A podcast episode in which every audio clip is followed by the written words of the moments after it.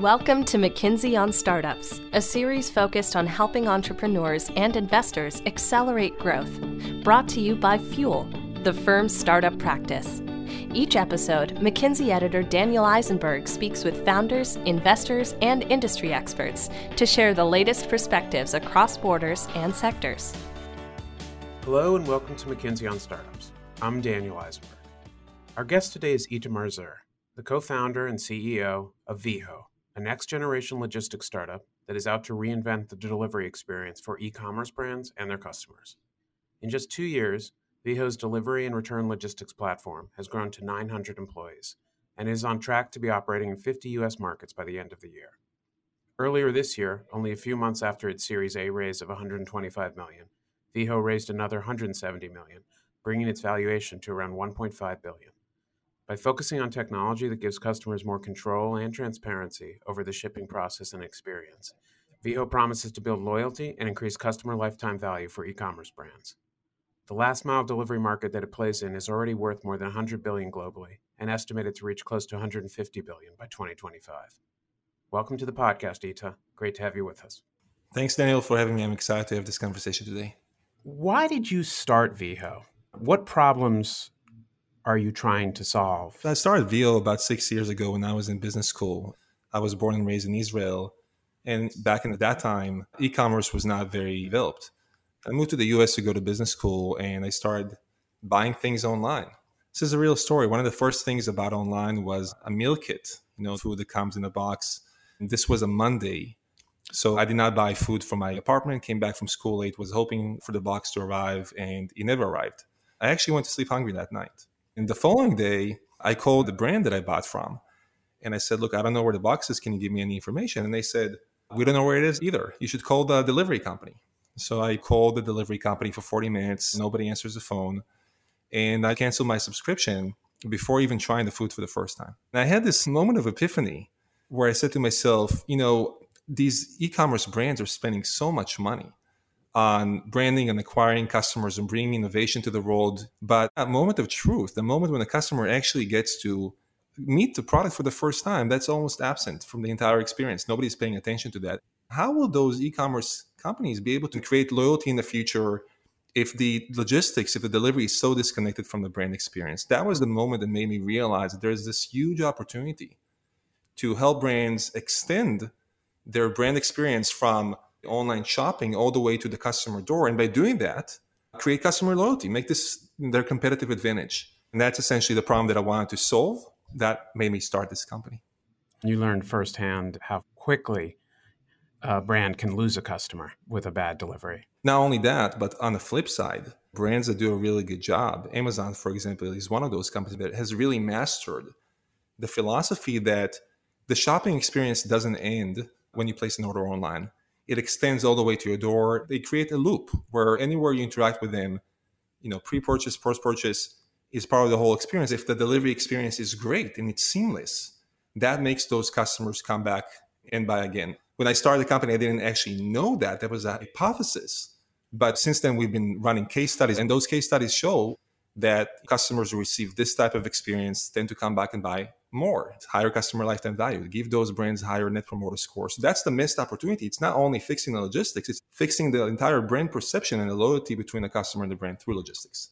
When you first came to the US to go to Harvard Business School, did you know that you wanted to be an entrepreneur?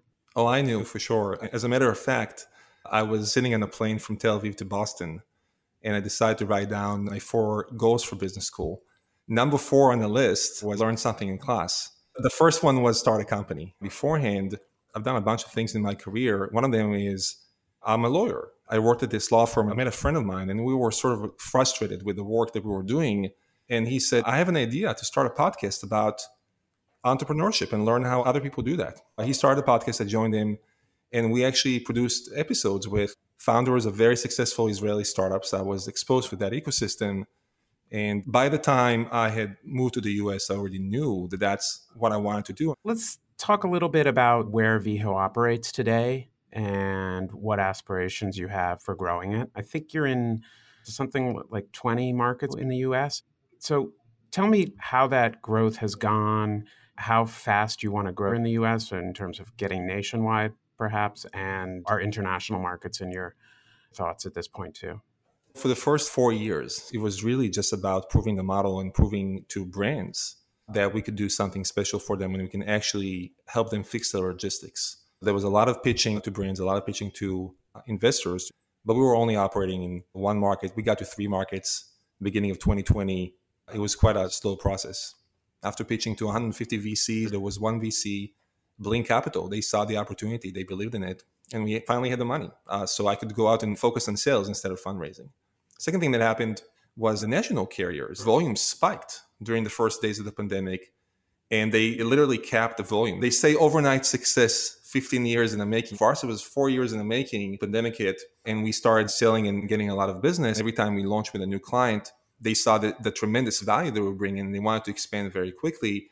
We went from three markets within a little more than a year to 19, 20 markets really quickly around the country. company went from 15 employees to close to a thousand today. Mm-hmm. We grew our revenue 80 times during that time. So far, we've been mostly a platform for last mile delivery, a warehouse operation in each market with a marketplace of crowdsourced drivers allows us to seamlessly match the supply of driver partners with demand for deliveries.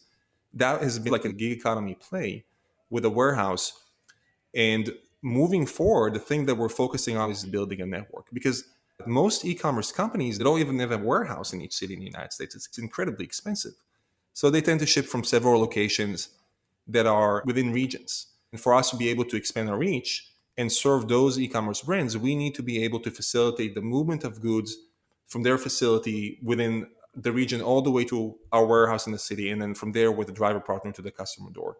So that's how we're thinking about this. We're evolving from a last mile platform to a regional network platform in the United States. We want to cover 70, 80% of the US population in the next 24 months. And at that point, start thinking about international expansion as well. And you mentioned the gig economy. Obviously, drivers in the gig economy are a key part of the Veho proposition and approach. How is that going so far? There is a tremendous shift in that individuals are looking for a lot more flexibility in their lives.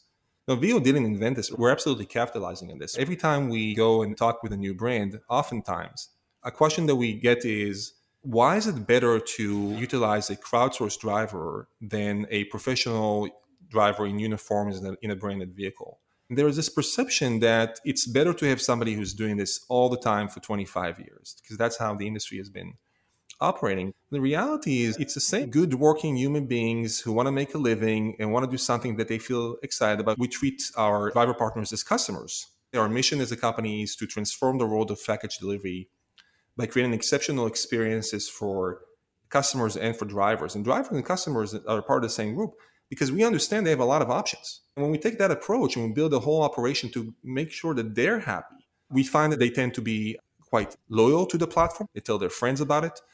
It is a differentiated product from their standpoint. When you think about it, it's not on demand. You can choose your schedule ahead of time. For the most part, you can even choose where you're driving. Um, you know how much money you're going to be making ahead of time. You can decide whether you want to take it or whether you're waiting for the price to go up, which happens. It's a marketplace you don't have to interact with passengers in your car. You don't have to wait for the food at the restaurant to be ready, mostly during the daytime. For all these reasons, we found incredible success utilizing the gig economy. What have been the biggest challenges you've encountered so far since the business took off in terms of keeping up with it and staying successful? And what lessons have you learned about starting to scale as you have experienced this rapid growth?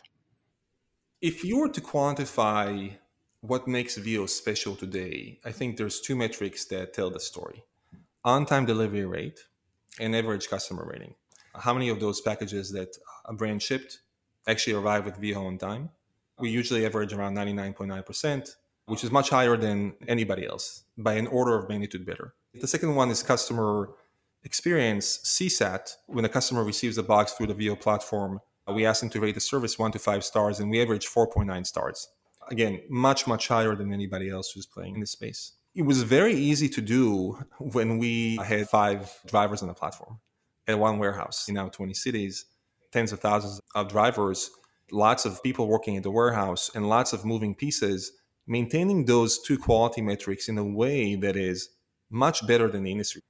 that makes the customer want to come back and buy more from the brand, allows us to grow the business this way. Incredibly hard. If you ask me, what is that thing that keeps me up at night? It's not losing that edge of the 99.9, 4.9 because of the operation. That's not it. It's about how do we maintain that edge through culture. Because first and foremost, it is about people actually want to go above and beyond to make sure every package gets delivered, every customer matters, and everybody has a part in it. It's our team on the ground, it's our driver operations team, it's a customer support team. Obviously, the driver partners also have a huge part in it. One of the biggest roles of a CEO, founders of a company that scales really fast is make sure that we also scale the culture, that people who join the company and get to see me only now and then, they still feel committed. They feel excited. They feel that they're doing something that is bigger where they can actually make a difference and they can grow their careers. It's harder and harder to do when there's more people in the company. The second thing that we're learning is that creating innovation, running experiments, thinking differently about things is becoming a bigger challenge the more people are in the organizations. Organizations tend to become more and more bureaucratic with more people because the natural tendency is to create structure. It needs to be very clear who makes the decisions. You want to put guardrails in place about how to spend money. How do we make sure we're not making mistakes, that we're living up to our promise to the customer? How do we maintain that agility where people can move fast and we have you know try and fail fast mentality one of the biggest takeaways at least from this experience so far is that managing that is not managing decisions it's managing principles. How do we create a set of principles where people know when to make the decision themselves or just run with it when to ask for guidance from a manager? You know what experiments we're willing to take and be forgiven about if we fail? That's not something that i was thinking about on day one or when we had 15 employees two years ago but it's absolutely something that we're thinking about right now because to get to the next level, to truly build a logistics powerhouse that powers the e-commerce economy of the future, making sure we create incredible value for customers and for brands out there, we have to start decentralizing the decision making, the experimentation, which is something that is not very straightforward on day one. And how challenging is it to maintain competitive differentiation in this space, not just having to deal with the presence of incumbents, but more and more startups trying to get their share of what they see as a really fast growing area. I oftentimes hear from investors and others that there's a lot of activity in the space, a lot of newcomers. The truth is, it's actually not the case. There are a lot of companies that utilize gig economy drivers for 15 minute delivery. It's actually a quite different space than where we are playing. But when you look at the number of companies who are doing what Veho is doing, there's almost nobody. We're talking about facilitating the movement of goods between cities, operating warehouses with our own employees on the ground, facilitating returns, doorstep pickups from the customer door, and facilitating the return all the way to the distribution center of the brand, which is not even within the city, but somewhere else. There's less competition from newcomers in this space how do we deal with competition in a way that allows us to maintain our differentiation? Clearly, maintaining the 99.9, 4.9 that I mentioned is key and investing in technology. We understand that we need to take it a level beyond that. Now, we're not just talking about how Veho is different today. We're talking more conceptually about how brands should think about the future of their logistics and how logistics should be integrated with their operations to win in the future. Just like when there are presidential debates and each candidate says that's not the question. The real question is, you know, we do the same thing. We say, yes, speed of delivery and cost, they matter. That may be the name of the game today. But really, you should be thinking about what does your customer want five years from now?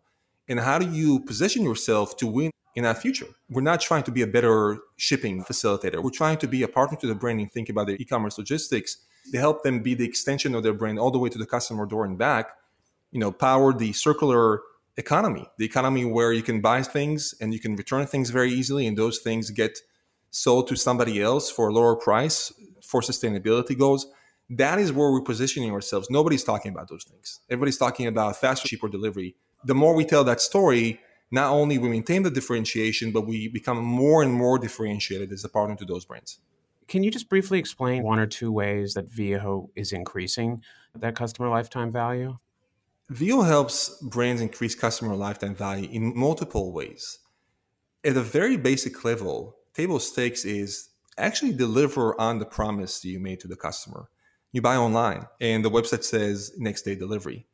Customer expects to receive it next day. The reality is that in many cases with other carriers out there for various reasons, it doesn't happen next day. And that's where the frustration happens. And those customers ultimately churn or they ask for a refund, go and complain online, and that creates a negative rep for that brand. Living up to that promise is table stake. And the way we do that is unlike any other company in our space. We don't have fixed capacity, we have completely flexible capacity. This is the innovation around crowdsourcing. Veho is a marketplace, it's a platform that seamlessly matches the demand for deliveries, which can change every day. We have days with a lot more drivers than other days. But what we're able to do is make sure that every package gets on a driver car and gets to the customer door. Getting everything delivered on time makes the customer much happier. They can rely on the brand, they come back and buy more. So that's where we start. But we also take it to the next level. When a customer receives a box from Veho, we tell them you're in control. They get notifications from Veho along the way. The customer can control where and when and how they want to receive the box. They can talk to a live customer support rep. They can leave feedback for us, Veho, for the brand, for the product. Something you know was missing in the box, which we channel back to the brand in real time. The customer feels in control. That they feel that this is an elevated experience versus somewhere else. I'll give you one more example. One of the things we started doing is expanding into the return space, reverse logistics. We have conviction that that's the future of e-commerce logistics. People will buy online, want to be able to experiment with the product and be able to return it if they don't like it. Otherwise, if I can't return it, I can just go to the store. And if I don't like it, I just don't buy it. E-commerce has to have a competitive edge and it has to solve that problem. Some brands think about returns as a necessary evil we think about it differently. We think that if we make returns seamless, if it's so easy to return things, at the first place, the customer doesn't even think about it when they place an order. So the conversion at the checkout page goes up, and a customer can trust the brand, and that also increases the propensity to buy. So Veho facilitates seamless returns from the customer door all the way back to the brand's warehouse. Uh, in the future, we'll offer doorstep swaps so you can return something, and at the same time, you're also picking up the different size or the different color or whatever that is. All those are ways to make the customer feel that they're in control. Remove the friction from the shopping experience and increase customer lifetime value. Make sure that the customer chooses the brand because the brand makes it so easy and so seamless and so fun for them to buy and turn logistics from being a headache or an anxiety area to delight. Your first acquisition as a company was Quick Return earlier this year? Yes, we felt that we needed to move fast on this opportunity. We felt that the world is going in that area where returns is a big part of e-commerce logistics. First and foremost, because it's a huge pain point today. There's a lot of e-commerce brands who want to solve that problem. They want to make it easier for customers to return things because that increases customer lifetime value. They also want to increase the speed in which the items arrive from the customer door back to their fulfillment center because as long as you don't have the item back at your fulfillment center, you can't turn it over, you can't sell it. So you're stuck. It has financial implications. Quick Return fits perfectly with what we're doing already. As a company that we were so impressed with, they were experimenting and they were providing incredible customer experience by doing that. We just love the innovation, we love the entrepreneurship, and we wanted to bring that team in house to help us build and scale all over the country. The second reason that we made that acquisition, not only it's a better customer experience, but it also fits our worldview of what logistics should be in the future. In that, we think about sustainability. You know, people buy a lot online. There's criticism sometimes about the amount of waste that goes into all those car boxes and number of vehicles on the road. That's not going to go away in the sense that people will continue to buy more online. It's just much more convenient. But is there a way to make it more sustainable? We believe that by enabling returns, one thing you can do is enable recycling of those boxes. Another thing you can do is enabling the resale of goods instead of making them a waste. So that's what we mean by creating full cycle logistics, a full experience for a brand to sell, return, and then resell the product. I want to ask you briefly about your fundraising journey. You had super successful back-to-back rounds late last year and early this year, bringing your total raise to around 300 million and a valuation of one and a half billion. What are you seeing and hearing regarding the environment now for future fundraising, given recent macro events? Clearly, the macro environment has changed, but the best companies continue to raise. We continue to hear and see large rounds.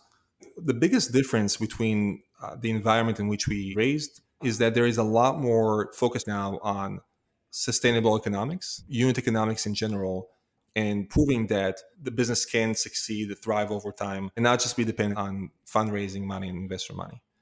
But one has to take a long term view. Our economic crisis, there was one in 2000, the dot com bubble, and then the real estate crisis, it evolved into a recession. Those happen.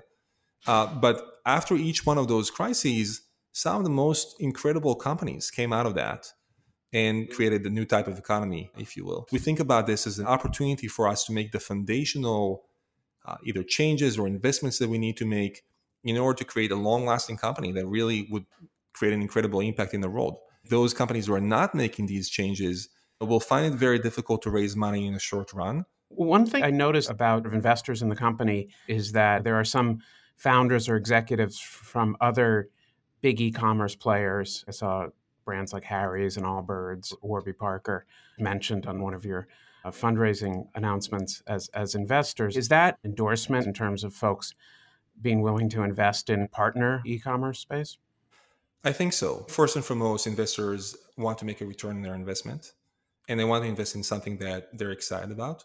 And second, if they can, they'll want to invest in something they understand something about and they have a competitive advantage in evaluating that thing we were privileged to work with some of the leaders of the most exciting direct to consumer brands or e-commerce companies in the country. The investors that we work with all have a common understanding that the way e-commerce logistics works today is not going to be the way of the future. In their management meetings, logistics, delivery, returns takes a bigger and bigger part because it's a problem that very few companies are solving. Amazon is solving that for their own needs. Who's going to solve it for everybody else? And ultimately, it's a partnership. We don't see ourselves as a vendor or just as a platform. We see ourselves as a partner to help brands elevate their brand experience and create more meaningful, deeper relationships with their customers.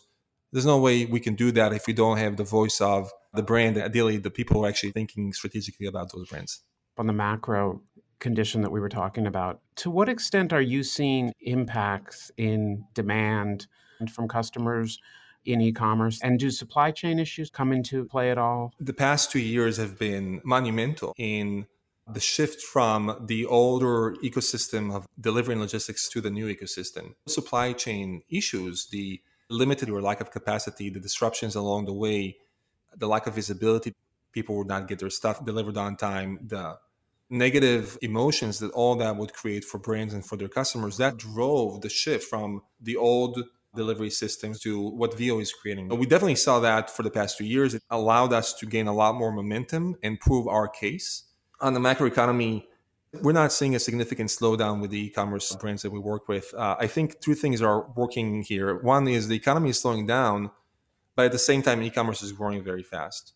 A lot of consumers, as a necessity during the pandemic, changed their behavior, and once you change your behavior, there's very little going back a lot of more folks are buying more and more online. That's not going to go away. Even if there's a recession, people may be spending less money overall, but they're not spending less money on e-commerce. They may be shifting from buying at the store to buying into e-commerce. The demand is incredibly high in the market right now. When we start the conversation with an e-commerce client, somebody very senior, the first question we ask them is, what are your objective goals for this year and for the next three to five years? One of the things that we hear commonly is the need to diversify the carrier base from working with one or two carriers, which was quite common up until a few years ago. We talked earlier about challenges to scaling. Are there particular things that investors or advisors have told you to watch out for or be mindful of at this stage in your scale up journey?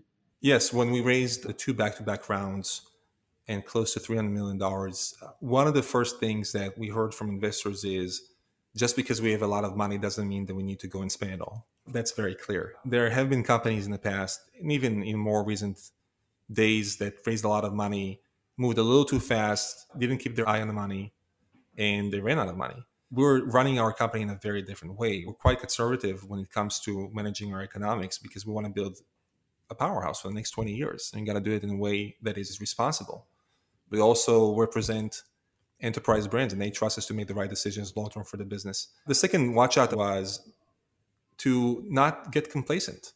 raising $300 million is not the end game, it's the beginning of the game. Up until now, we were just working to prove that there is a case for the future of e commerce logistics, something very different than what you have today, that we can actually help increase customer lifetime value through logistics. Now we're getting money to actually build the future of e commerce logistics. So we're not even scratching the surface. Now the work is actually starting. One last thing, and I touched on this earlier, is that as organizations grow bigger, they tend to get more bureaucratic, slow down a little bit they tend to stop innovating and just operating. And that's where you start losing your competitive edge. I think that's one of the biggest challenges when you raise money, investors want to see more of our ability to scale beyond what we're doing right now.